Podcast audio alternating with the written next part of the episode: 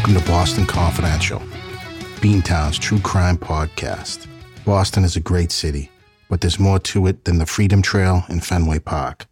There's a startling underbelly to the city, and Boston Confidential will take you on a guided tour of the hub of the universe, Boston, Massachusetts. Hey, everybody, welcome back to Boston Confidential. My name's Barry McGuire, and I'm your host. I'm a 20 year private investigator on the streets of Boston, and I help run a company called Impact Due Diligence Investigations. If you need anything in terms of investigative services, feel free to contact me at Impact. If I can't help you personally, I'll certainly direct you to the right person or agency.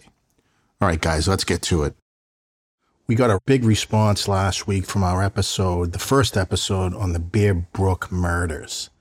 This was a case that I did know about I didn't really know about the second barrel being found in the year 2000, though. And that takes this case in a different route, you know.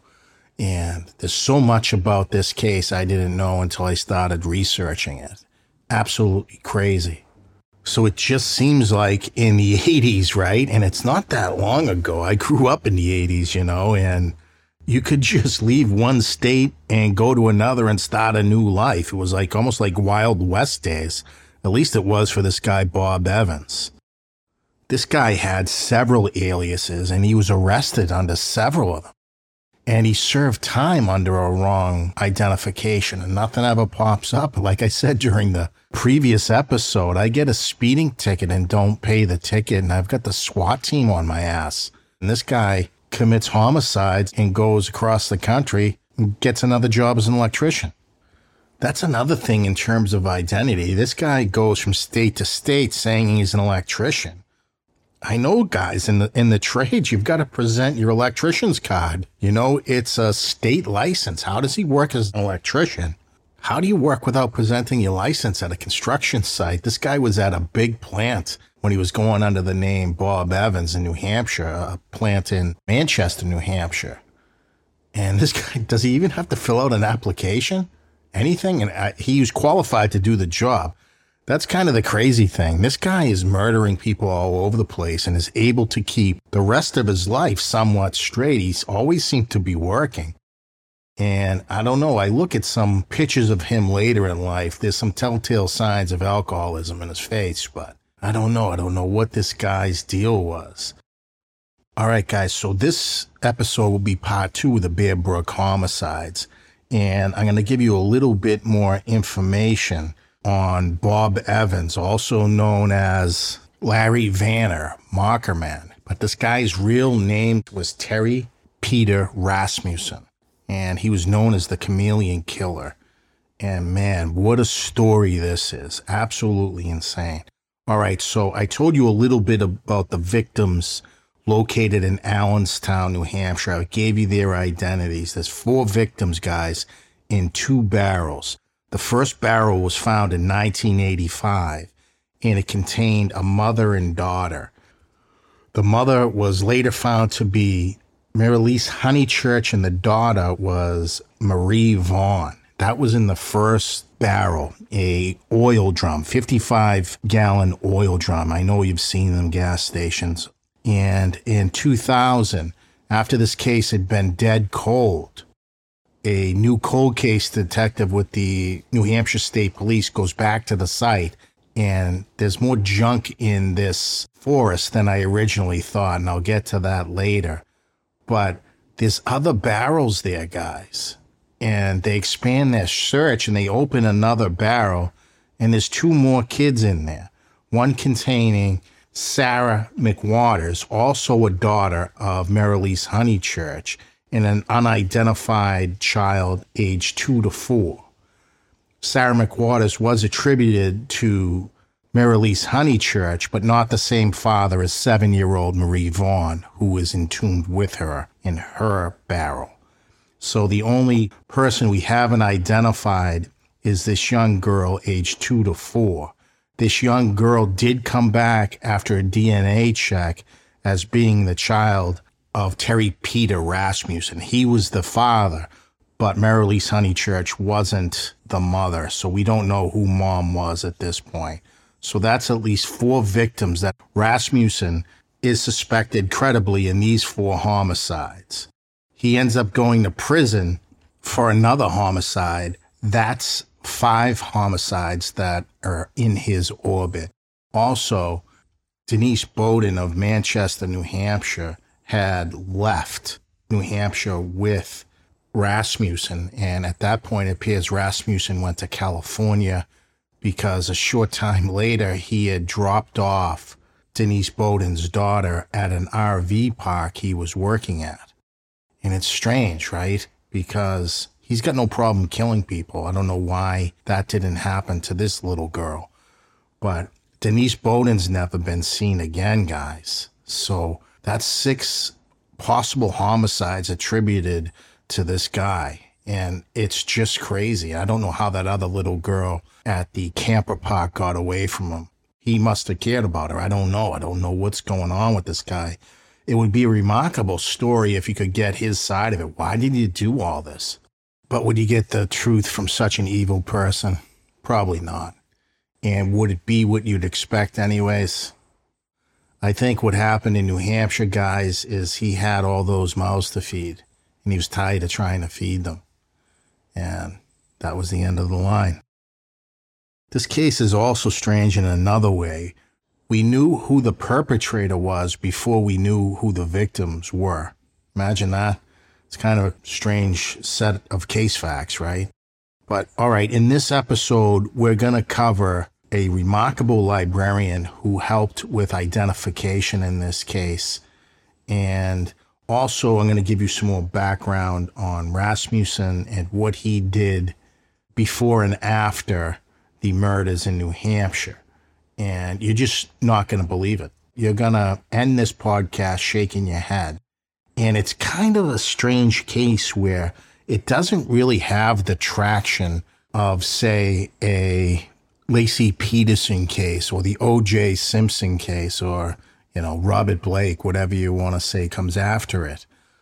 But I think the problem with it is it spans such a wide geography and so many years. But man, there's a lot of twists and turns in this. And I'm going to tell you about them in this episode. I'm going to start by telling you a little bit about the librarian who identified the victims in this case. She identified them in 2018. And this is kind of a reoccurring pattern in this case. Rasmussen was not identified by police sources. He was identified through DNA through a different means. And I'll get to that, how that happened. But the police didn't identify Rasmussen. They didn't identify these victims either, guys. This was another private party. This was this librarian Rebecca Heath. She was 34 years old at the time. And like a lot of this case, guys, there's a story within a story. And I'll tell you a little bit about Rebecca Heath. She was a librarian, as I said, but she had a difficult upbringing, guys. She was raised in a cult that didn't even allow the members to name their children. She says it's kind of like the Mennonites or the Amish, but obviously with more of a harsh tone. She escaped that cult at 19 and basically landed in the world not knowing anything about the world, really. So she had some difficulties with that. But she developed a hobby as a librarian trying to find missing girls. She said that very well could have been me when she gets into these missing persons cases. She felt like those people or people in general could have taken advantage of her specifically and she would have went with them she believes you know that she was so gullible that she could have been harmed by them so she had an affinity with these missing girls and she became like an expert in tracking down relatives timelines and all that it's absolutely astounding the work that rebecca heath has done in this case and I hope she's been rewarded. And I've seen she's gotten some accolades and all this, but she was one of the reasons, I think she is the reason that these victims in the drums were identified at all. Don't forget, in 2016, we had identified Rasmussen. But again, that didn't come from the police either. And that's a recurring theme here. And one of the things I wanted to mention during the search, right, they discovered those two barrels in 85. And it's Marlyse Honeychurch and her daughter in the first barrel. That's bad enough. But a cold case detective goes back and wants to re-examine the scene in 2000 and they find that other barrel with two other people one the daughter of rasmussen and also the other girl was also honeychurch's daughter but we don't know the father of that girl so what i'm getting at here is the second oil drum guys was less than 100 yards from the first and it's starting to bother me. It's starting to bubble up this incompetence from the police. I'm sorry. I know it was a long time ago, but holy cow. Holy cow. There's a crime scene with two people stuck in these barrels. And from the pictures I've seen and a description of that crime scene is there was several barrels and they only opened that one. And the reason they opened it was already open. The hunter who found that him and his brother were hunting and they see a leg bone sticking out of the top of the oil drum. I just can't fathom that they don't go in there and see these other oil drums less than a 100 yards away. There was a lot of debris in there. But my God. And now people are saying that the second oil drum, maybe it was dropped off after that. I don't buy it. I just don't buy that. I think those two oil drums, the victims were brought to the oil drums and put in there at the same time. It just wouldn't make sense really any other way. And the police dropped the ball. And that's what happened. Sorry. All right, let me get back to the librarian Rebecca Heath. So, Rebecca was listening to a podcast in 2017, and this was a true crime podcast. It was not Boston Confidential. We were not active at that time. I wish it was, but she was listening to a true crime podcast, and I don't know which one it was. And it had something to do with a cold case homicide where detectives were now conducting isotope DNA tests. When you submit your DNA, they can now do these isotope tests. And they had done that in one of our cases that we covered and that was the Bella Bond case, guys, where the baby was killed and set out to drift in the Boston Harbor. And after the body was recovered, they did DNA, and now there's relatively new isotope testing. And it showed that she had spent the majority of her life in the New England region. And the way they do that, guys, it's interesting. I don't really get it. I'm not a scientist, but what you've eaten what you've ingested. Like there was certain elements of pine in this girl's system and it places her in Massachusetts. It's just incredible what they can do with that. And they did this in the Bear Brook murders case, right? And that kind of let Rebecca Heath, it kind of narrowed her search a little bit. And this Rebecca Heath had a pretty extraordinary thought process on this. She says, My starting point was not who are these people, it was how do I find the people that are looking for them. She says, I try to put myself in the place of the victim's family, using the scenario that they were not assuming the worst had happened, but had just lost touch over the years and wanted to check back in. Where do you go to trace relatives of people who they think are still missing, basically? And she did that through the ancestry.com 23andme. I didn't know this, that they have boards, messaging boards, so people can post information on missing persons. And she had went over this. Rebecca Heath had went over this before and had actually remembered a post from 1999, guys. And she had actually kept it. So she's got to go through her own filing system to find this. The woman is absolutely remarkable. So she goes back to her, her own archives and found what she was looking for on Ancestry.com in 1999. There was a woman who was looking for her husband's half sister who had disappeared with a female toddler. And everything else seemed to be a fit, you know, location, all this with the isotopes And it's just remarkable. So, what Rebecca Heath does at that point is she tries to contact them, I guess, through Ancestry.com's bulletin board, and she couldn't get through that way. So she starts to look at addresses, the addresses that had been provided. That was from 1999, so people were long gone out of there. But what she had done, guys, is reach out on social media. And the first person she reached out to on this got back within minutes and they get to corresponding over it.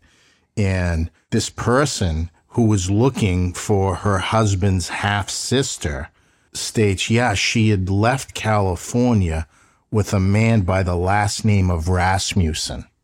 Oh my God, right?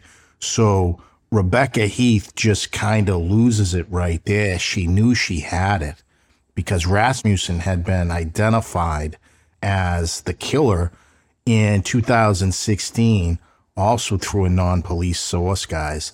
But man, what a home run. She said it was kind of like a moment where, you know, you see in the movies where it just you focus and the world kind of shifts under you because there's been such a big shift change here, right? Like, oh my God, she knew at that point that she had it. At that point, she goes to the police and tells them what she did and she was absolutely correct. It took months and months, though, to get the DNA together for this case. So the name of that person ended up being Miss Honeychurch and her daughter, Sarah McWaters. And Sarah was the youngest of this group at 11 months. So you have Marlyse Honeychurch, the mom, in one oil drum with Marie Vaughn and in the other drum you had McWaters and this other unidentified child. Man, it's just it's a heavy case, right? But at least now we know, thanks to Rebecca Heath, who these people were. I'm sorry, the world owes a debt of gratitude to Rebecca Heath. But one of the questions that occurs to me during this is why aren't the police investigating like this? I know this took hours and hours. I don't know if the police had or would have the time to put into that, but you could, you know, I don't want to say you hire out, for, like contract out for her murder investigation, but that woman's an expert. She should be teaching that at the police academies, no? I always feel like the police and most municipal departments, I guess, simply don't use the technology that we have among us. And I don't know why that is, especially for cold case homicides like this. And I got to wonder out loud how the police treated Rebecca Heath. A lot of times, cops can be dismissive of people who didn't go through an 18 week police academy or something like that. And it's just so narrow a vision. I hope they treated her well. I've heard of other people, private investigators and clinicians working with the police that really don't get treated so well. I hope that didn't happen in Rebecca's case. One of the things that sticks out for me about Miss Heath is she did this for free. For free, guys. All right. Let me move on to the terrible tale of Terry Rasmussen, Bob Evans, Larry Vanner, Jerry Mockerman, Curtis Kimball. Tell you a little bit about this guy. It's hard to believe this is one person, right? But it is. A tale of woe with this guy begins in 1943 when Terry Peder Rasmussen was born in Colorado. He seemed to have a relatively normal upbringing. He was married in 1968. He ended up having four kids and lived first in Arizona and later in California. Things weren't good in the Rasmussen household, though. In 1975, the wife left him. By this point, they had four kids. He was arrested for aggravated assault. And I'm not sure if it was on the wife or whoever the victim was here, but it seems like the wife smartened up and skedaddled with the kids. Good move there. Without knowing more about the case, I would have to assume, and it is assumption, so bear with me. It was probably a domestic violence case, but to get that aggravated assault charge in California, you have to do something pretty dastardly. So He may have slapped her around pretty good, but I'm not sure. His son, Eric, stated that during his time, this kid, Eric, went on to a pretty good life. He was pretty successful. He was in the armed services, but he said as a young kid, his dad would burn him with cigarettes. Imagine that. And he had this dead man look in his eyes. Like they used to call it the thousand yard stare. And this guy had it. He had a daughter, Andrea, who stated that there was mental illness within the family and various addictions at that time. The wife left, and I don't think Rasmussen ever had any contact with them again. Best thing that ever could have happened to that family. So that brings us up to about 1978 in California, guys.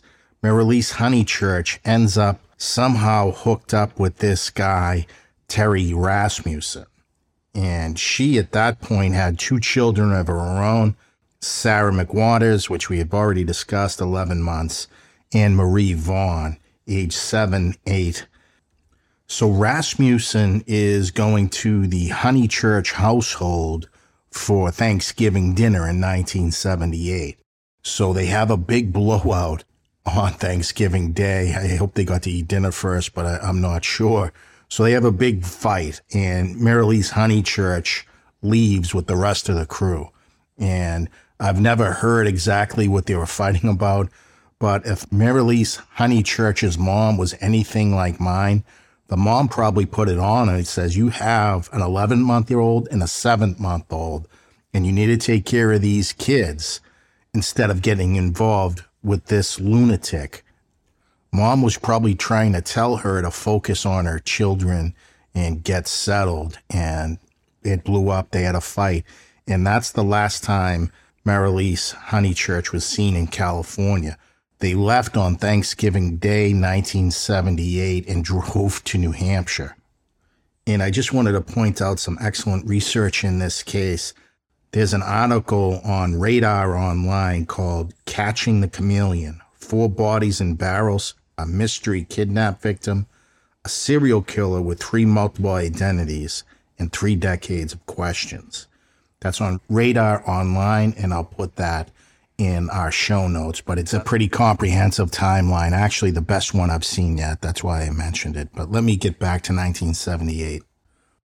So it seems, guys, 1978 must take a few days to drive from California to New Hampshire, but somehow some way, this crew, including Marlyse Honeychurch, Sarah McWaters, Marie Vaughn, and Terry Peder Rasmussen, end up in Allenstown, New Hampshire.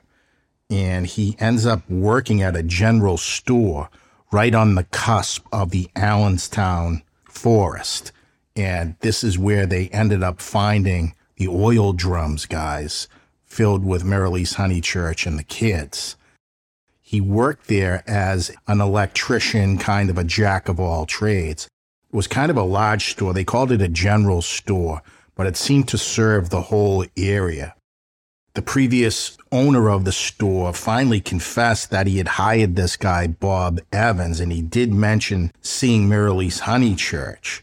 So it's kind of strange. By the time they get to Allenstown, New Hampshire, Marlyse Honeychurch is going by the name Elizabeth. And now Rasmussen is Bob Evans. Kind of makes me question a little bit of Marlyse Honeychurch's past. What was going on? Why did you have to change your name? Why would he even have to think of changing your name? I guess the guy sitting in the driver's seat of the car changes his name. So there's just something off there. And one of the things that's off is that other kid in the barrel, right? That is unidentified, where Rasmussen is the biological father there. That's a lot of question marks there. But let's move on. So the last time Marlyse Honeychurch and the kids could be accounted for appeared to be May 1980. So all those people would have to have passed away after May or in May 1980 forward. Because in 1981, it was apparent that Terry Rasmussen had met and was dating Denise Beaudin, who was 23 years old, and she had a six month old child, usually on her hip, and her name was Dawn. So this is strange, guys. By 1981, he's dating Denise Beaudin. but come Thanksgiving of that year, November 26, 1981, Denise Beaudin and her new boyfriend, Bob Evans, go over to her, her family's house in Manchester and have Thanksgiving dinner. And so they knew, the parents knew that the couple was having financial problems and all that. But they fled New Hampshire that day, like just after Thanksgiving. Same thing with Marlyse Honeychurch. Thanksgiving. Is Thanksgiving a trigger for this guy? I don't know. But it seems like Thanksgiving 1981, so November 26th, 81, is the last time Denise Beaudin can be accounted for because Rasmussen shows up in California and the Beaudin family knew that Denise was leaving with Bob Evans and baby Dawn, right? And they don't hear from her again, ever. And there's no checking up on them. It's absolutely insane. So Rasmussen resurfaces in California, and I think he went there directly from Allenstown, New Hampshire. But he comes on the radar again as Curtis Kimball with a kid by the name of Lisa, which would later turn out to be Dawn Beaudin. Denise, I don't think, ever made it to California, and if she did, she didn't last long when she got there.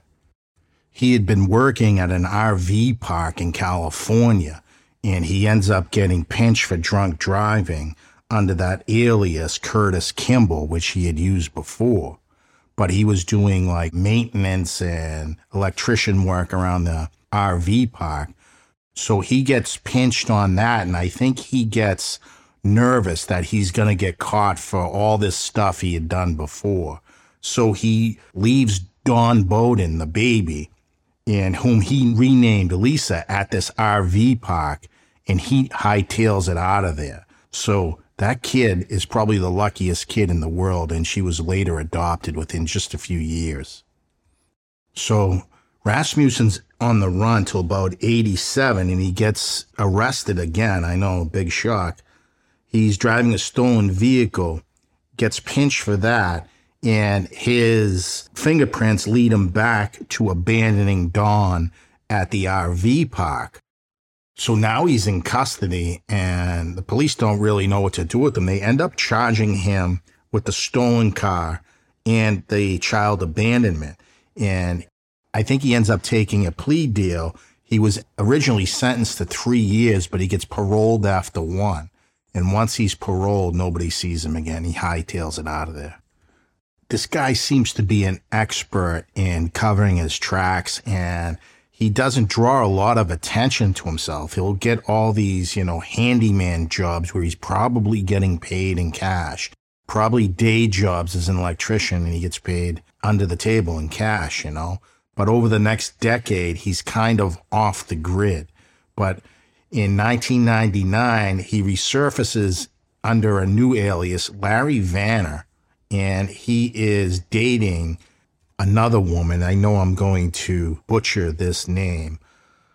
Eunson Jun. Its first name is E U N S O N, last name Jun, J U N. She was 42. She was a chemist, highly educated, and he's under a new alias, Larry Vanner. So that's about 98, 99, and he seems to be going to work every day, and it seems to be a regular life. But then Eunson Jun goes missing. Okay. And now the police are stepping it up and they take Rasmussen's fingerprints. He's under the name Vanner, but the fingerprints tie him back to the name Curtis Kimball. And if they had just straightened out the fingerprints on this, I think what happens next would have been stopped. But he ends up killing Eunson Jun and living with the body for days putting cat litter over it. Just a complete monster, this guy. So Eunson disappeared in 2001, and now they do tie him back to Kimball, and they should really know who he is at this point, but I don't know if they give a crap. It's just the strangest thing. Such lackadaisical policing here. But he killed Eunsoon, and I think it was pretty brutal. And he ends up taking a plea. The cops search the house, find the body, whole nine yards. He takes a plea pretty quickly. He takes 15 years to life, guys. So conceivably, he could have ended up doing five, six years and then being paroled. And that was in 2003. So detectives do try to tie the little girl that he abandoned, Lisa, whom was actually Dawn Beaudin, right? They go ahead and do a DNA search, and it comes back that Rasmussen has no paternal relationship to Lisa. And he had been introducing her as the daughter, and she'd call him dad, and all this other stuff. So everybody's just perplexed on it. And Rasmussen, for his part, won't say who she is, whose mom. The reason is he, he killed mom, I think, right? So that takes us up to 2003, and he's serving time in the joint in the California prison system. And by 2010, he develops lung cancer and dies relatively quickly. He's never faced justice for all the murders he took, but I don't think you actually beat that case because you're going to have to answer to a higher authority. And I think Mr. Rasmussen has or is answering to that authority. Well, guys, there is that one little girl who is still unidentified in this case, and that's an absolute tragedy. She was Rasmussen's daughter. Nobody seems to know who mom was. Did she meet the same fate as Denise Beaudin? I think we could speculate yes on that. They believe Denise, when they left New Hampshire, she was killed somewhere between Texas and New Hampshire because I think Texas was their first stop before going into California and they may have been observed there. But I don't know. She could be anywhere. Dawn Beaudin, the little girl who Rasmussen changed her first name to Lisa, doesn't know what happened to her mother. She was way too young. And again, Dawn is probably one of the luckiest kids alive. I don't know why she was spared. Maybe it would have brought more heat on to him. I don't think he had any connection to life or any light behind his eyes. I think he was thinking in self interest only if he killed Dawn Beaudin at that RV park where he was working, man, it goes right to him. All fingers go to him. But he drops her off and takes off, and everybody thinks it's because that OUI pinch. So they're not looking for him as hard as they would for a homicide. You know what I mean?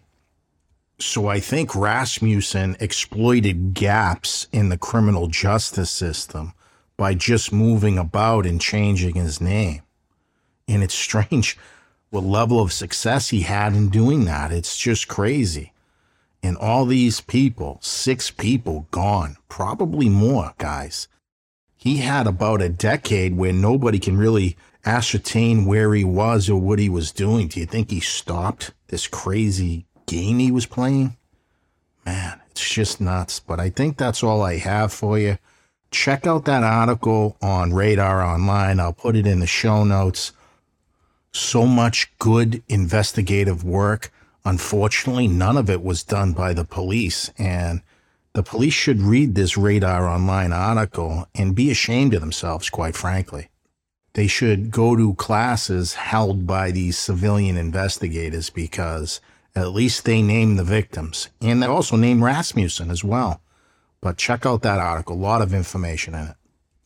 All right, guys, I'm going to leave you there. Get on to the next one for you. If you need me in the meantime, my email is barry at bostonconfidential.net. Otherwise, I'll get on to the next one for you and I'll see you on the flip side. All right.